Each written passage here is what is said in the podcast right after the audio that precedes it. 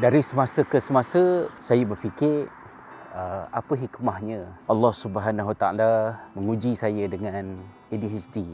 La yukallifullahu nafsan illa wus'aha. Benda-benda yang Allah tanggungjawabkan ke atas kita, Allah tidak mempertanggungjawabkannya kecuali ianya dalam ruang lingkup keupayaan kita untuk melaksanakannya.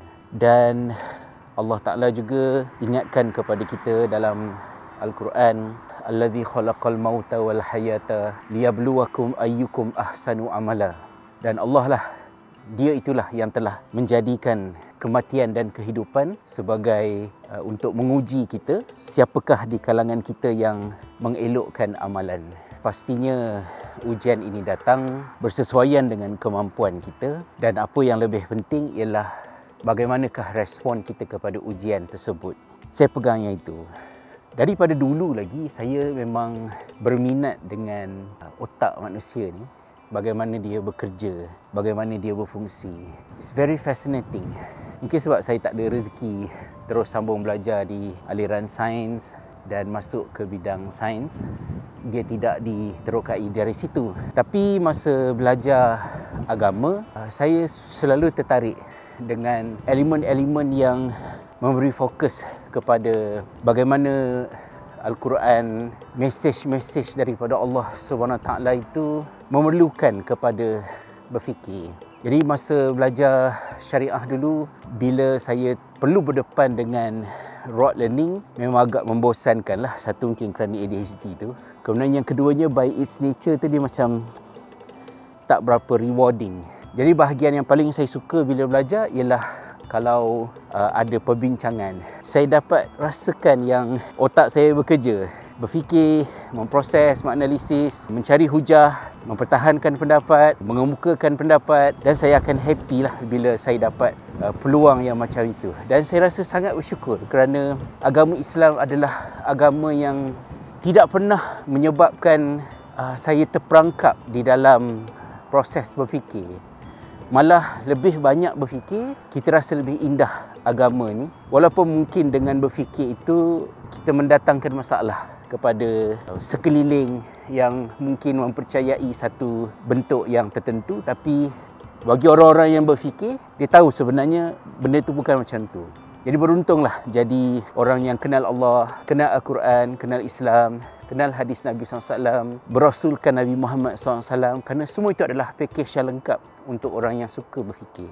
Tapi bila saya belajar sains, masa belajar dekat Finland dululah dalam learning sciences, uh, saya tertarik dengan uh, kupasan yang dikemukakan oleh Dr. Daniel Willingham yang mengatakan bahawa walaupun uh, otak manusia boleh berfikir tetapi berfikir itu sendiri bukanlah kerja yang terbaik yang dilakukan oleh otak kita.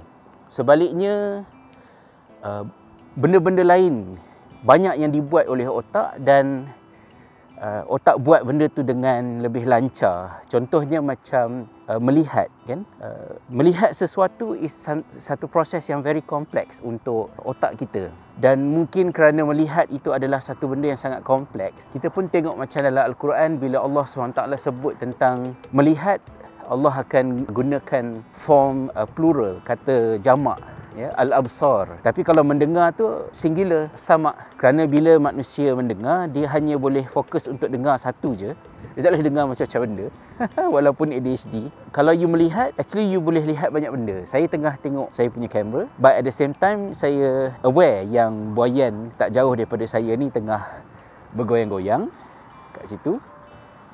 Dan saya aware matahari terselindung di sebalik awan kereta-kereta berjalan tu saya nampak benda-benda tu. Tu semua adalah kerja otak kita. So it does best dalam benda-benda yang kompleks macam tu. Cuma berfikir ni it needs effort. Kalau mata ni you don't even need to try to see. Because when you open your eyes you see it. Tapi kalau berfikir you need to concentrate you need to focus.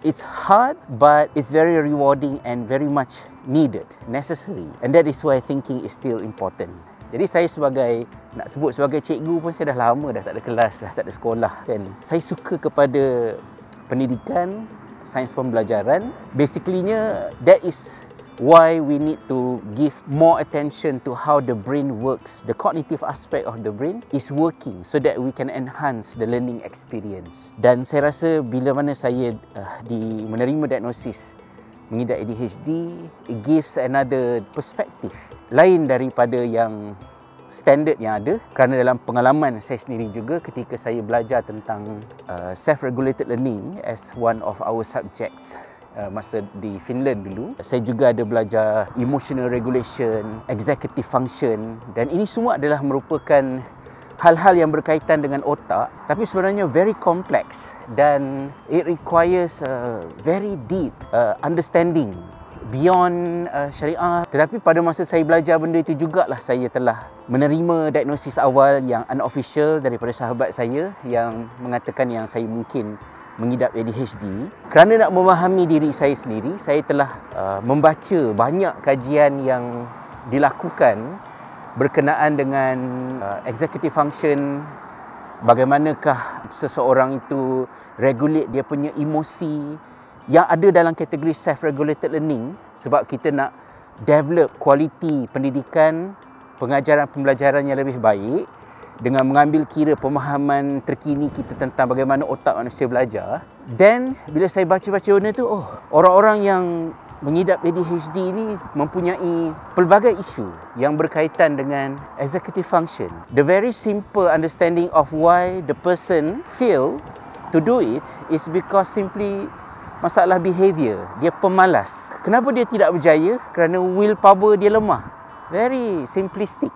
Tapi bila saya baca tu, how I wish I am a doctor, how I wish I'm a scientist so that I can even understand deeper and broader.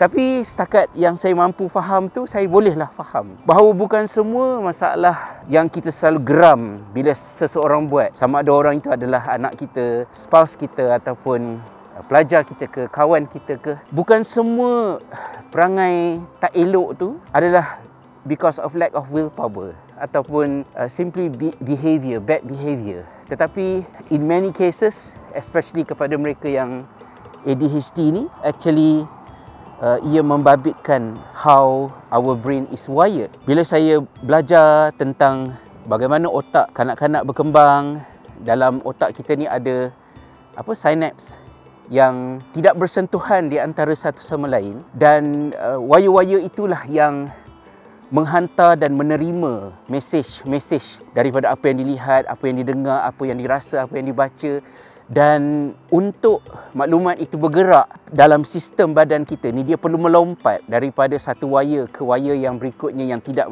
bersambung itu dengan berpandukan dengan berbekalkan kepada kimia-kimia tertentu yang dihasilkan oleh otak kita. Dan bila ada berlakunya gangguan terhadap penghasilan dan pengedaran kimia tersebut dan saya refer kepada antaranya lah dopamin. Dia menyebabkan sesuatu yang sangat mudah untuk orang biasa buat tapi orang ADHD berdepan dengan masalah tu. Dan macam-macam lagi lah isu yang berlaku. Jadi walaupun saya dah masuk umur 47 tahun saya rasa saya dah tak ada harapan dah nak jadi pensyarah ke penyelidik ke academician ke nak sambung belajar sampai even tak salah PhD masters pun saya rasa macam I don't know if I gonna to do it again or not. But I think I dah ada pengalaman keupayaan untuk belajar mengkaji memahami.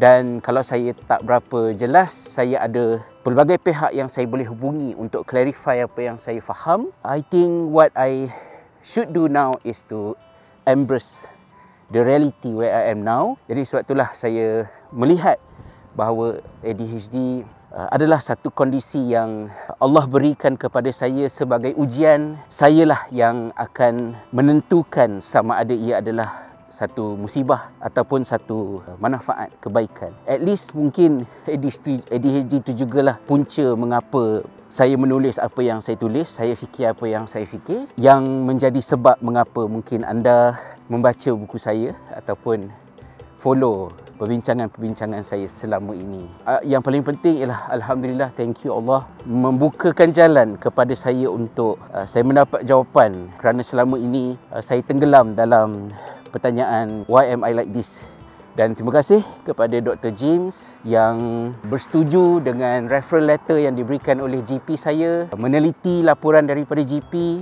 kemudian menghantar kepada saya dokumen-dokumen untuk saya isilah macam biasa kan. Maknanya maklumat-maklumat untuk mengenal pasti simptom-simptom tu.